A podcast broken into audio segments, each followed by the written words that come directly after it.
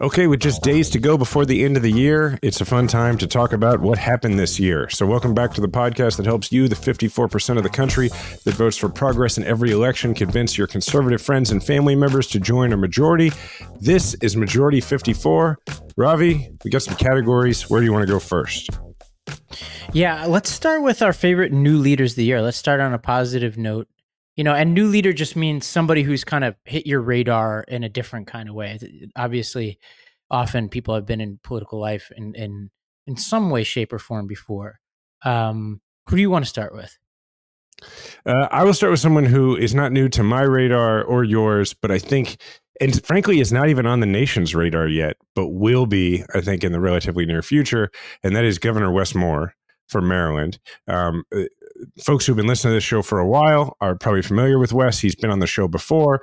Uh, if you're not, he was you know he was elected last year, but he took office this year. So I decided it counts as a new leader this year. It's his first elected office. He is the first uh, African American governor of Maryland. Uh, he is a combat veteran, a Rhodes Scholar. Um, more than anything, uh, I, I, almost, even though his book came out a decade ago, I could almost use it for the book category too, because his book, The Other Wes Moore, is a is a truly extraordinary memoir uh, because it is it's his story about becoming friends with a guy who grew up one neighborhood over with a very similar background and the exact same name as him, around the same age, and you know, and and that guy ended up uh, serving life in prison for murder, while Wes uh, you know, went on to do all of these uh, illustrious things. And so, and it was about, it was really a book about um, the little things that happen in one's life that he didn't really take his own, take credit for. He was saying, you know, one little difference here or there, and I could be, I could be the other Wes Moore. Um, and so it really humanizes uh, people who who have struggled and who have ended up incarcerated. And that's just a fascinating kind of person to have as a governor. He's also a friend of mine, and I just think I think he's going to be president one day. So I think people should start paying attention to Wes Moore, the governor of Maryland. Love Wes. Uh, mine, uh, and I'll do two honorable mentions, uh, but uh, mine is the guy I've got on my radar this year is this guy Mike Johnston, not Johnson, uh, who is the the mayor, uh, newly elected mayor of Denver, Colorado. Um, let's go to a clip. this is him, I think, in his his victory speech on election night. An oath to dream, to serve, and to deliver. The essence of democracy is that it calls on our ability to do something that feels unnatural, to love those who are different than us, to believe in them, to work with them, to sacrifice for them, to deliver for them. That is our dream of Denver. So he's got this sort of inclusive message, and in particular, he will he will rise or fall based on his ability to tackle both homelessness and the migrant crisis alongside each other. So he's got a he's got a full plate. And and I'm I'm really curious to see you know he's an energetic guy. He's a former school leader. He, he was a teacher down in the mississippi delta. Really fascinating guy really inspiring guy very smart very capable uh, you know fairly young 49 years old. He looks like he's 12 and he he to me is if he can if I'm betting on somebody in a very difficult urban situation, tackling homelessness and the migrant crisis and showing us how to do it with humanity and kindness, it would be him. It is a difficult task, but I'm really excited to see him try. It's interesting too because he's doing it in in a in a place that's growing really fast. You know, Denver is becoming like San Francisco East, uh, but also within a state uh, that has unorthodox politics. Like you're a big, yes. you know, we're both big, big Colorado Polis fans. Yeah, yeah. Um, so I'm waiting for uh, somebody uh, to come out of Colorado and really do, like do well in national politics, become president or something. Because I do think like it it breeds a certain kind of idiosyncratic politician who I think can appeal across the aisle. Uh, but my two honorable mentions really quickly. One is Nick Melvoin. He's running for Adam Schiff's congressional seat. He's currently on the school board in LA. He's just a very courageous, capable guy, super courageous for kids. Has somehow managed to, um, you know, win the support of key unions like the sort of service unions when they went on strike, but also push for certain bold reforms within the district. And he's kind of a truth teller who somehow survived in politics and a really fascinating guy. Uh, and then Lauren Underwood, somebody you and I know well, mm-hmm. who just keeps on keeping on in Congress uh, and just fighting the good fight. Who's just somebody who's so capable, so smart. From former nurse from Naperville, uh, who's been hanging on in a tough district and uh, trying to keep her sanity in Congress. Uh, just have so much respect for her. All right, uh, you can go first on scandals of the year. Most top- memorable top scandals. Like I Yeah. almost think Santos shouldn't count, uh, but if you use Santos, I won't get mad at you. Uh, no, no, it's okay. Mine is Clarence Thomas. It's just so deep. Uh, you know, I wouldn't say it's a fun scandal, but I mean, we've got his. Remember, it's all started with his wife, who you know has been very you know sort of insurrection friendly, um, and who's been Mhm. uh, you know was deeply it seems involved in conversations in and around January 6th with the White House, and then you know, we as we discussed, it came out that Thomas heard a case on January 6th involving the January 6th committee, didn't recuse himself.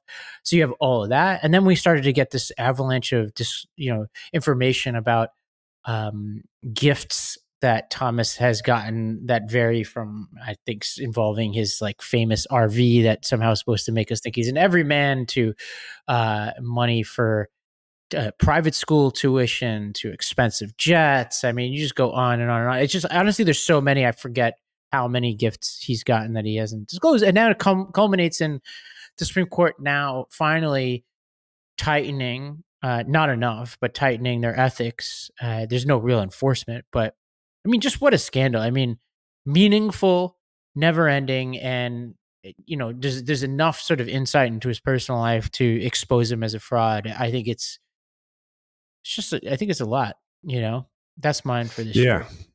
No, yeah. Um, I think it's a good one. Not a good one, but I think it's a good choice. Uh, and I think uh, I, you're right about Santos. I was going to use Santos because it's hilarious and fun to talk about, um, and because it allows me to reference The Distinguished Gentleman, which is a hilarious movie. Um, but really, that scandal started last year. And part of the reason that we knew so much about that scandal is that it happened during like like one year ago this time when there was like no news at all. And so uh, everybody knew all about George Santos as a result. But that's not mine. Um, I was really torn because uh, I wanted to say something smart, uh, and and it's just, but it's hard to get around. So I have a tie because it's hard to get around the fact that everything Donald Trump, like uh, you know, being indicted what four times, um, it, that's just it's like the biggest scandal in American history. so so I feel like I, I I have to acknowledge that, but I'm tired of talking about Donald Trump, uh, and so I am going to choose the Dominion settlement um, Oh, yeah. with Fox News because um, because it, it it gifted us all of those incredible behind the scenes looks at Fox, like the text messages where Tucker Carlson was saying that he hates Trump uh, and that they were so frustrated uh, that they had to go on TV and pretend uh, that the election was stolen when it wasn't, and then they went on TV and said the election was stolen. So to me, um, that's my most memorable scandal of the year, just because it it it truly revealed what a bunch of terrible actors, both in the you know acting sense and in the bad actor sense, uh, the folks at Fox are. All right. Well, let's talk books. That was a good choice, by the way. And I, by the way, I'd totally forgotten that Trump. I don't even think about it as a scandal because he's. Like, I know, right? it's know, just par for the course. It's just obviously true. Yeah. Uh, well, okay. Books. I mean, this was a great year for books. Uh, there, it's hard to pick number one. I, I'll definitely have some honorable mentions here, but I think the best book I read this year is The Creative Act by Rick Rubin and Neil Strauss.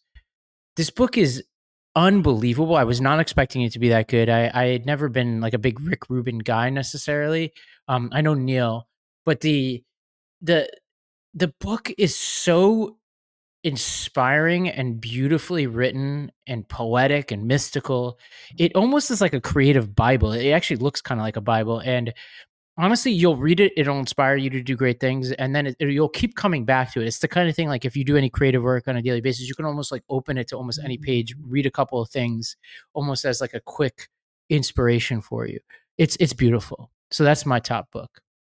Hmm. All right. Well, look, uh, trying to come up with books for this category made me say to myself, I need to do more reading um, because uh, I just, I'm not good about reading a lot of books. Um, I read a few books a year. My wife reads like two books a week.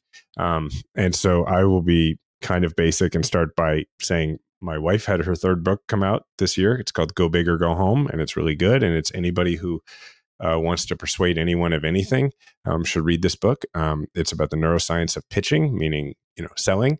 Uh, but, but then, as evidence that I I read uh, stuff that is just I don't I read at bedtime, and I read at bedtime. And when I read at bedtime, I don't want to be um, I don't want it, things to be too thought provoking because I want to go to sleep. I don't want them to have too much uh, to do with what I do for a living, which could either be veteran stuff, it could be politics, it could you know it could be all those sorts of things. I don't want it to get my wheels spinning, um, and I don't and I don't want it to be frightening. So I don't read stuff about like the future of you know democracy. So I read purely for pleasure at bedtime. Uh, and my favorite book that I read this year was written by my friend Joe Posnanski, uh, and is a baseball book, and it is called Why We Love Baseball.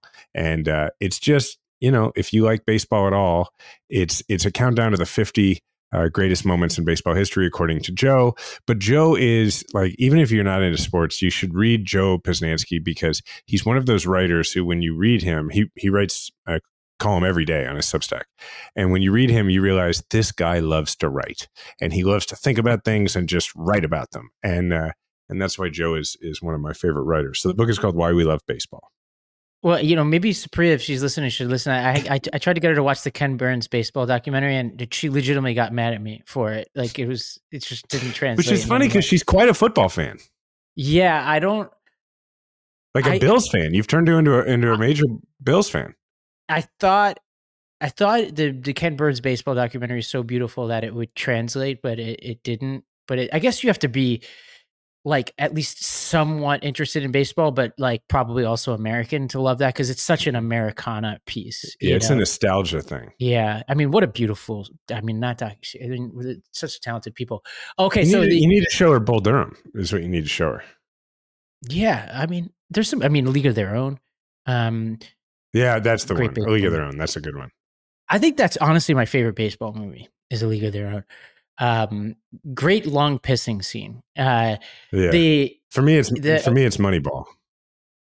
oh yeah, I always think of it as a business. Uh, Yeah, it kind of is. Uh, okay, uh, some some honorable mentions. There's a book called Ghosts of the Orphanage by this woman named Christine Kenneally, which is about this is you know going to be a bit of a downer, but it's about a, a abusive orphanage in Vermont, and um, it's horrific, but also goes into the history of orphanages, which is you know incredible, uh, you know underreported saga in American history about like where we used to send kids, um, and there you know Annie and all these sort of pop culture you know representations of orphans don't even touch how horrible these places were, uh, and so you could read that and just talks about like the you know international orphan scene. Uh, a book called Outlive by Peter Attia that is just an amazing, comprehensive, I, think, summary of where science is now about like living as happy and healthy and long as you possibly can. That book is just totally spot on. There's this book called Die with Zero by Bill Perkins, which is really about how to think about money uh, throughout your life. Like how do you spend money, how to spend it at the right time in the right ways. Uh, so those are those are the books that really have kind of caught me this year. Um, I- yeah, I will do one more honorable mention in the sort of meathead category of my book recommendation so far, which is is like a book that feels like a sports book. You think it's going to be, and it's secretly an awesome local history book. Um, and it's a book called Kingdom Quarterback. Uh, Rustin Dodd, and I forgot his co- I forgot his co-author's name. Um, it is so on the cover of the book, it looks like it's just a book about Patrick Mahomes. All right, and it's marketed that way Oh brilliantly, God. and I'm sure it sold a lot of books as a result. if But listeners even hear, book- if you you can't hear the my eyes rolling, but there there we go. Keep going. Sorry. Well, what the book is actually about, it's partially about Mahomes, uh, his like journey, his rise, uh, but it's really uh, about his rise within the context of Kansas City's uh, racial history. And and what's really interesting about the book is it is it is truly um, a, a, the story of the urban renewal policies of the 70s uh, and the racial inequities they created in, in cities across the country and looking specifically at Kansas City, which honestly, Kansas City pioneered, sadly, um, the racially restrictive covenants and and uh, segregation policies through like homes association rules and that kind of thing. Um, and it just catalogs using the Chiefs as the storytelling device, uh, including uh, lots of Chiefs players who, you know, were very popular in town, but were not allowed to live in certain neighborhoods. Uh, and, and, so it, it goes through that history. And really, if you read the book, what you end up with at the end in addition to like if you're a football fan, you'll enjoy those parts. But what you end up with at the end is a real understanding of how American cities, particularly uh, in the Midwest, came to be formed the way they are and how the mm-hmm. traditional red lines still seem to be in place. And so that was a really cool book and, and it was an unexpected uh, pleasure to, to find all the history in it.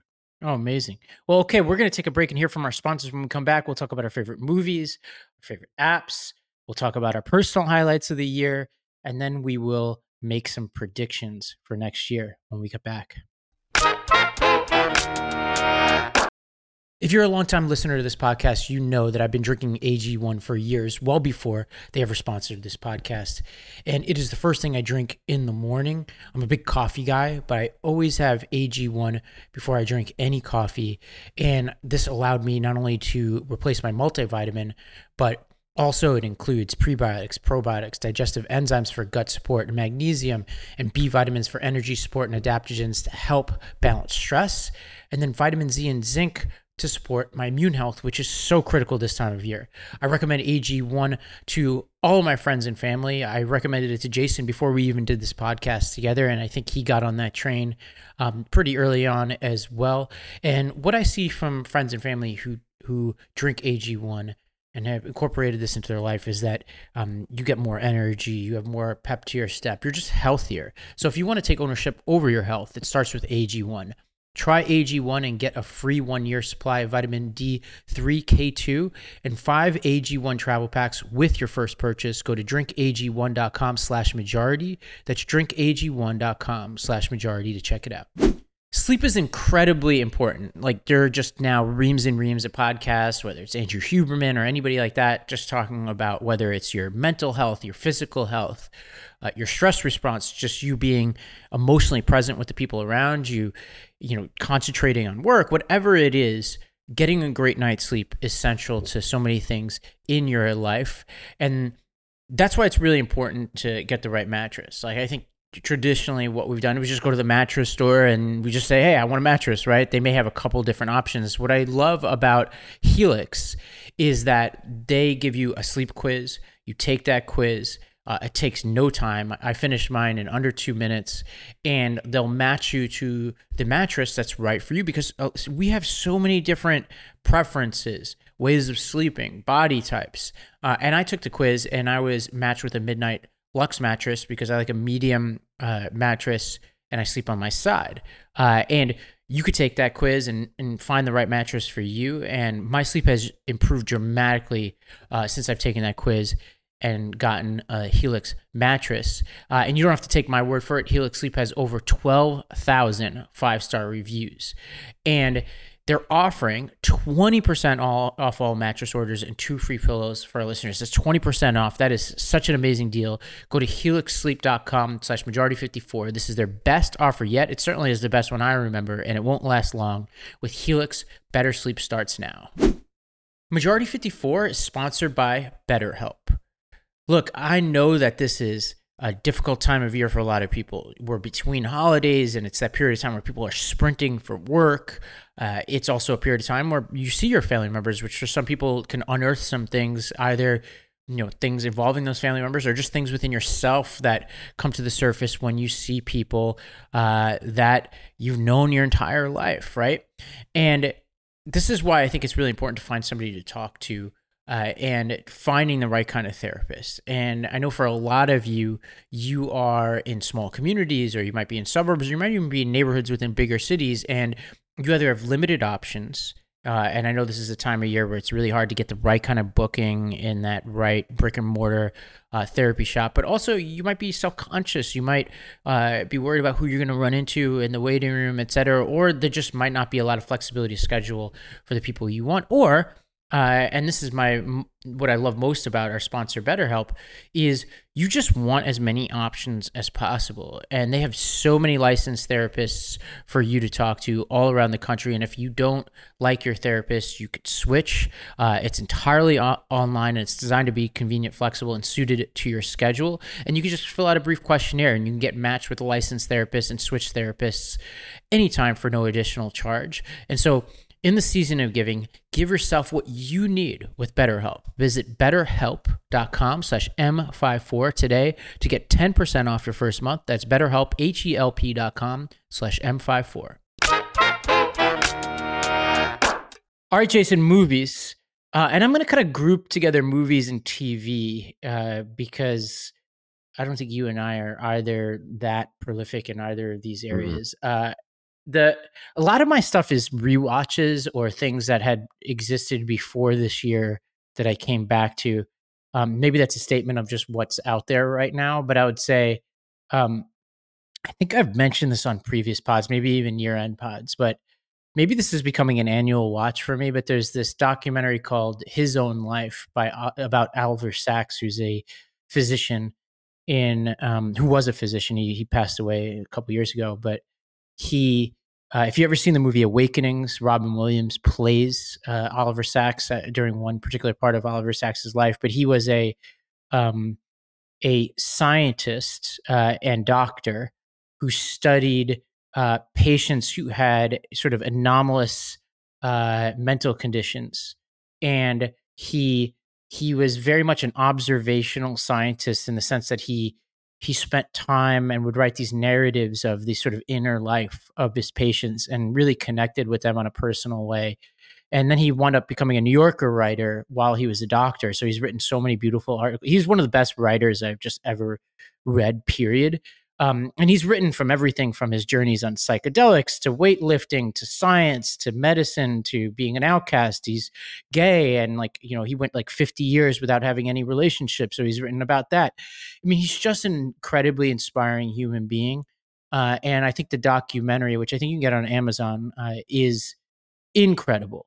Um, so that is my constant rewatch. Uh, I think it's a good thing to watch if you're just like, kind of over the cynicism of our times and to just to spend a little bit of time with somebody who is truly idealistic in every way in his life and, and a full original um, can't recommend it enough. Uh, the, okay i am going to watch that. I chose a documentary and uh, a couple of documentaries and and a feature. Okay so for documentaries i feel first um, there's a documentary called here is better which it came out this year and i I feel I should mention it because it you're in it. It profiles yeah profiles me and and three other veterans uh, and and I my wife and I agreed to be part of it because it's uh, it's stories about people um, going into treatment for PTSD and and getting better and most stories about PTSD are not about that even though most people who enter treatment for PTSD do get better. Um, and so it's called Here is Better and I would encourage people to to see that. Um, also I am uh, I've just finished watching a documentary. I can't remember what it's called um, about Tom Petty. Uh, that I don't remember. It came out sometime this year, and it's just it's a bunch of old found footage from when he made the Wildflowers album. And what I like about it is um, I just kind of put it on in the background, and it's just Tom Petty talking about Tom Petty things. Mm. And uh, I don't know, it's it's just chill. Uh, and then I tried to look up. Man, this is part of having two kids. Um, I tried to look up like the best movies of this year and movies that came out. And I was like, surely I saw some of these. And honestly, I saw one of them, uh, and it was great, but it was Air. Uh, oh, know, I, the, yeah, I thought Air was really good. Uh, what an yeah. amazing opening segment with the music and everything. I mean, I was, uh-huh. it, I mean, I like the dialogue. It's like really good. I mean, it kind of is just like it, it doesn't quite go where you need it to go to be amazing, but it's like really fun watch. It's a nice uh, nostalgia treat. Yeah. Well, the opposite of Air, and I had mentioned this before, and I think it came out the year before, but I watched Navalny on my way back from India, which I cannot re- recommend enough. This guy is as inspiring as anybody in political life I've ever seen. I mean, anytime you think of like what courage means on this side of the ocean versus in some other places, it is, or maybe this side of the ocean is the wrong metaphor, but in this country, is he, this guy was Putin tried to poison him. and the way he there's just a scene I've talked about it a little bit before where on the documentary he gets the people who poisoned him to admit on the phone that they poisoned him, which is one of the most riveting scenes I've ever seen in anything fictional or non-fictional. Uh, and actually, if it were fictional, nobody would believe it. Yeah. He then has to go after he's poisoned. He goes to Germany to to get treatment and can live in Germany for the rest of his life. And then he decides, I'm gonna. And he has a kid. He's got a wife that he loves, and he gets back on the airplane goes back to Russia and has been in prison ever since. And he basically got on that plane knowing that's what would happen. And I would like to think I'm a strong human being and I have my beliefs, but to get on an airplane to go to spend the rest of your life in a Russian prison for a cause is exceptional. Intense. And, yeah. Yeah. It is. I mean, it's it's wild. I, will just say I, I wouldn't be able to do that. yeah. uh, I no question. I I honestly think about him a lot. It's weird, you know, like I'll just be walking around and being like, man, like, wonder what's going on with this guy. Cause you could physically see him transform. He's like a good looking, mm-hmm. charismatic guy. And every time he makes a public appearance, he's kind of wasting away. I mean, God, Putin's such an animal. Yeah. Um, but the one segue for us. So, in terms of a yearly rewatch, you mentioned this the other day. Uh, you mentioned Band of Brothers. Mm-hmm so we don't have much TV going on here, but Band of Brothers is now available on Netflix. And Band of Brothers, for people who haven't listened to it or watched it, is a six part, maybe eight part, I can't remember, uh, mm-hmm. dramatic historical remake uh, that I think is pretty, uh, you know, it, I think it is pretty spot on from what I understand with the Stephen Ambrose book called Band of Brothers. Uh, it's a remake of the Easy Company. What do we call it? Unit or whatever that w- that flew in behind uh, Normandy, uh, the storming of mm-hmm. Normandy, uh, and basically made possible the invasion. I'm, I'm mm-hmm. getting all this military stuff. Sure. so right? e- Easy Company was a paratrooper unit um, and uh, so the parachute infantry regiment that went in at D-Day, but yes, parachuted in, didn't parachuted in, uh, and to to like attack the guns and that kind of thing from behind, and then proceeded to be you know a major part of the invasion uh, of Europe, and they were at every every major engagement. I mean, I, I, after you said that, I put it on in the background while I was doing something, and I quickly realized I'm incapable of having it on without being totally sucked in. Honestly, I think it might be the best thing on TV that I've ever seen. Like, mm-hmm. There's not a few things that have ever moved me in that way, and then just continue to every time you watch it. And there's a lot of Easter eggs in it. Like, there's this episode about, um, what is it, Bastogne or whatever it's called, like the, Bastogne, the cold. yeah, yeah, Bastogne. Mm-hmm. Uh, and there's just so many different ways in which this group of young people, I mean, they're so freaking young, went through hell and back and had each other's backs and it's like a real testament to what is good leadership what's bad leadership there's incredible actors who are at the beginning of their careers in it like damian lewis mm-hmm. and uh, the payoffs are among the best payoffs in anything you're ever going to watch like when they're up in the sort of eagle's nests like in the mm-hmm. final episode second last episode and um, the war has come to an end and they're just kind of you know hanging out and drinking you know the invading the sort of nazi liquor cabinets up there. And mm-hmm. you know the damian lewis character is is going for a swim. And it's just like these little moments where you're just like man i don't know if there's ever been a payoff in anything on tv and the interesting thing is for a lot of people they think of it and they might not like something like saving private ryan which is a lot of shooting. What's going on? I'm confused. And what's weird about band of brothers is i feel that way about movies. Anytime there's a movie where there's just like all these action scenes and war and all that i'm like my head is spinning I imagine you have your own reasons why you don't like those. sure. And uh, but for some reason, this one they have done such a great job of characterization and making you buy into the characters that these scenes are as riveting as anything you've ever seen before. So it's it's a it's a rewatch for me. I watch it at least once a year. Uh, yeah. So do I. Like anytime it's on, I get I get into it. Um, the thing about there's a lot of things about it that make it so exceptional. One is that it's based on real people, but it's based on real people who, absent Stephen Ambrose choosing to profile that unit, would not, they wouldn't be historical figures of any kind, which means it's a way to really dive in to what that experience was like uh, with real human beings. Um, but not people who have been characterized in any other way. And one of the most, to me, most special things about the way they made that series is, as you know, at the end of every episode, it it ends with um, the the people who are the actual participants talking about their experience and summarizing sort of the themes and the events that were just covered in the episode, but you don't know who they are.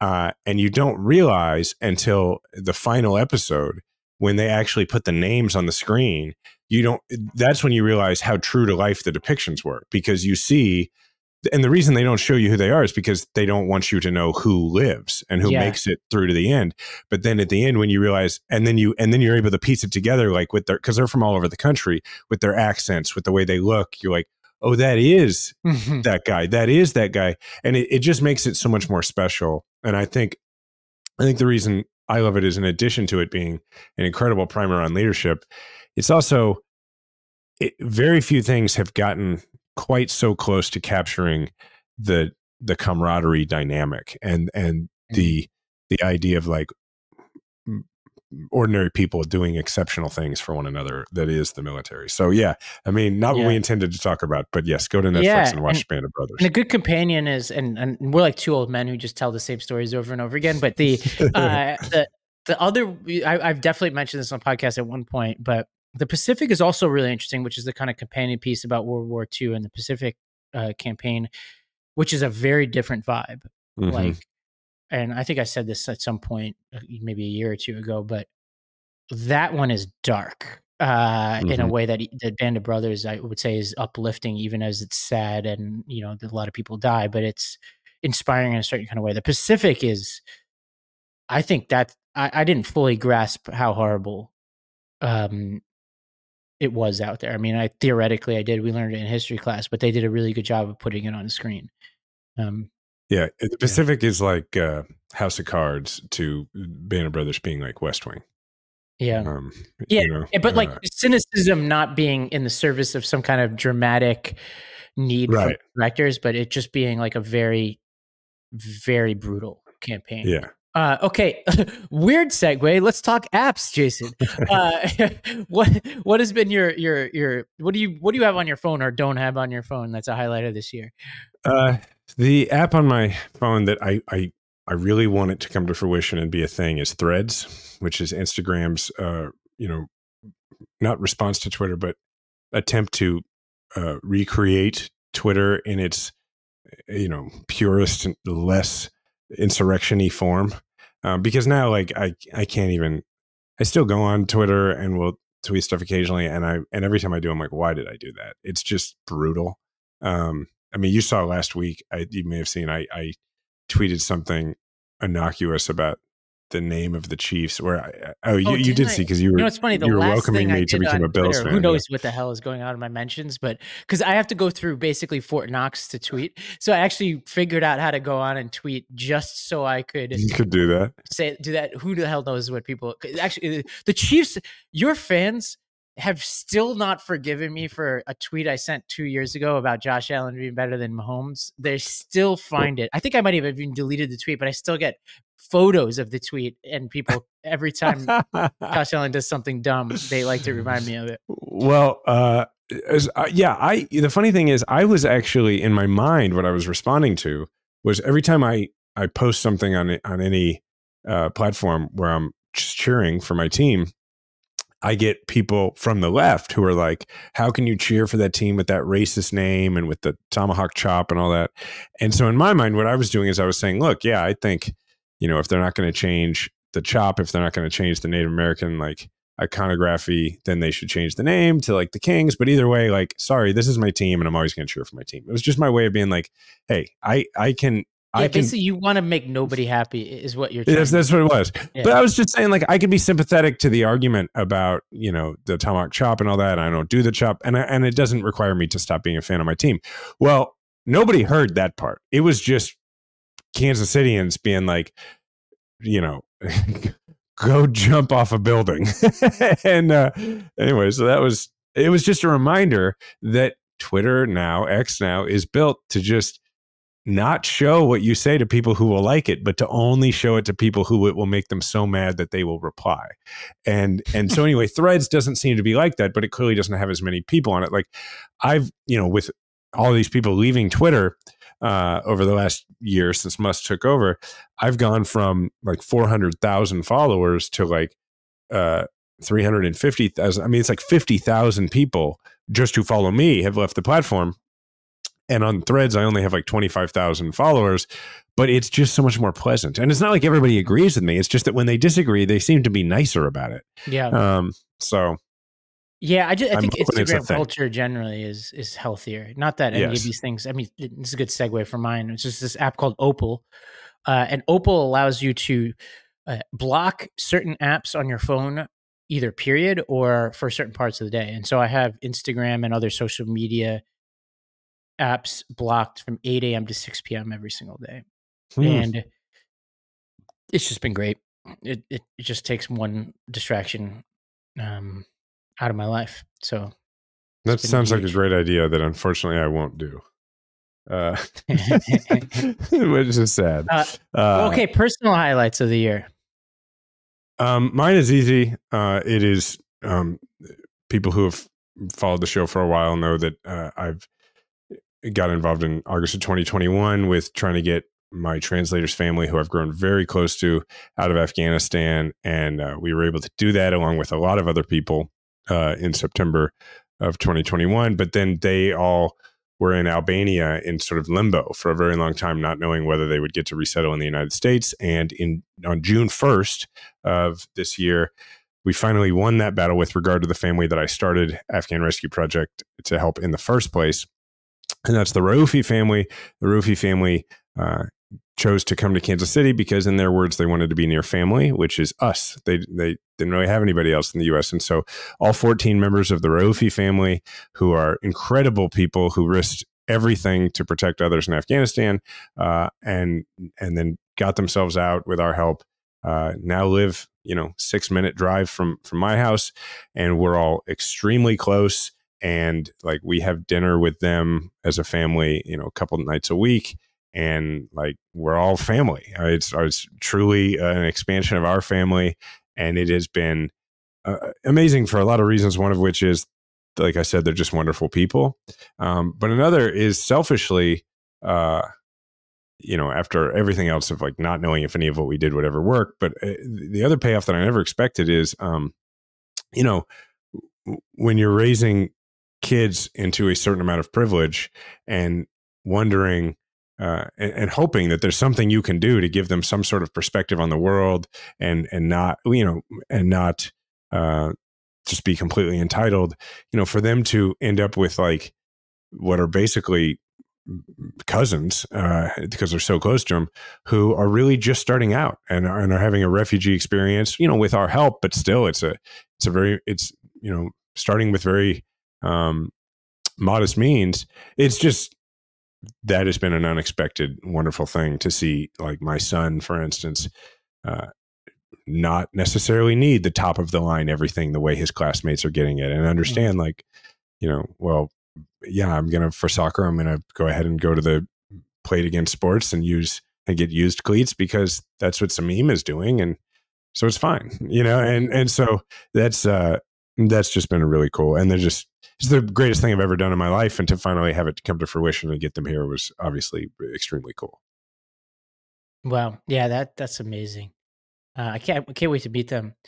The uh yeah, my highlight, I mean, this was a quite a year, uh, but I think the the highlight had to be visiting my dad's village, which I've talked about on this podcast before, like visiting the village with him and, and people could go back and listen to whatever episode that was. I mean, there's just a lot happening this year. You know, uh I turned 40, you know, I had to, you know, a bunch of friends down in Costa Rica and all that. Bought a new place, moved into a new place. Um, Sapria. I bought a piece of land in Costa Rica. There's, you know, I there's just like, you know, all my crazy sort of like exploits in terms of the Pura Vida Open and all this kind of stuff. There's just I, I was looking back on this year and I'm like, this is just a crazy amount of stuff going on this year. Uh, and so yeah, great, great year turning 40. Can't complain. for you all right what's next predictions Predictions. Yeah. What do you got? Man, my only prediction is this is to suck. Um, sorry, I, don't I, I'm not talking about the outcome. I'm just talking about like this next this election in 2024 is going to be a slog and we're not going to know what's going to happen and we're going to have to work really hard even though it's not going to be particularly inspiring day in and day out because it's going to be Trump against Biden and when I say not inspiring I mean look Biden's done a lot of really good things but you're not going to have that many friends who you're going to have a real easy time getting really excited about Joe Biden and Donald Trump is just, it's incredible that he's still a part of our lives and a, greater threat in our lives than he's ever been. And so it's just going to be really hard. And my prediction is it's going to be really hard. And I don't know what's going to happen. Um, but honestly, I'm pretty frightened. Uh, it's not even a prediction. That's just me kvetching. Um, I don't know. I, you know, other than that, I think the Royals are going to get closer to 500 than they've gotten in several years, and the Chiefs will win the Super Bowl. uh, I would predict the Bills winning the Super Bowl, but I think they'd have to win every game for the rest of the season, including this one against the Chiefs this weekend. And fate has not been on our side this year. Uh, but so, you should fly in. We should go again. Yeah, not this year. Uh, I know you don't want to. uh, I would say the. I would say a bit like predictions. I mean, these are these are a bit out on a limb here. I have this feeling and maybe this is just wishful thinking. I have a feeling that it won't be Trump versus Biden in November 2024. Oh wow. Uh, I just have a feeling about it and I don't it's not informed by any data so it, it's probably BS, but I just can't shake that feeling. Uh, that's my prediction number 1. I think my prediction number 2 is that a third party candidate is going to make a bigger difference this year than in any other year. I don't necessarily like that prediction. Uh, you save the Perot year probably is you know mm-hmm. bigger bigger difference. Um, yeah, those are my two big predictions. I'll make a, a positive prediction, which is Ruben Gallego is going to win the Senate race in Arizona, uh, which I think is, and I think he's going to be an awesome senator. And um, and I think there's going to be some surprises as to which races are competitive. I, I, don't know what will happen in the Senate race in Missouri, but I think it will be more competitive than people expect uh, which is Lucas yeah. Kunce against Josh Hawley. Mm. Oh yeah, that would be great. Mm-hmm. All right. Well, I think that's it. That was fun. That was a little bonus episode. Uh, happy Friday slash almost holidays. We're, we're still going to do more episodes this year, but this was just uh, a fun one, a fun little extra one. Uh, thanks everybody for listening. Remember, we all have a platform. Make sure to use yours today.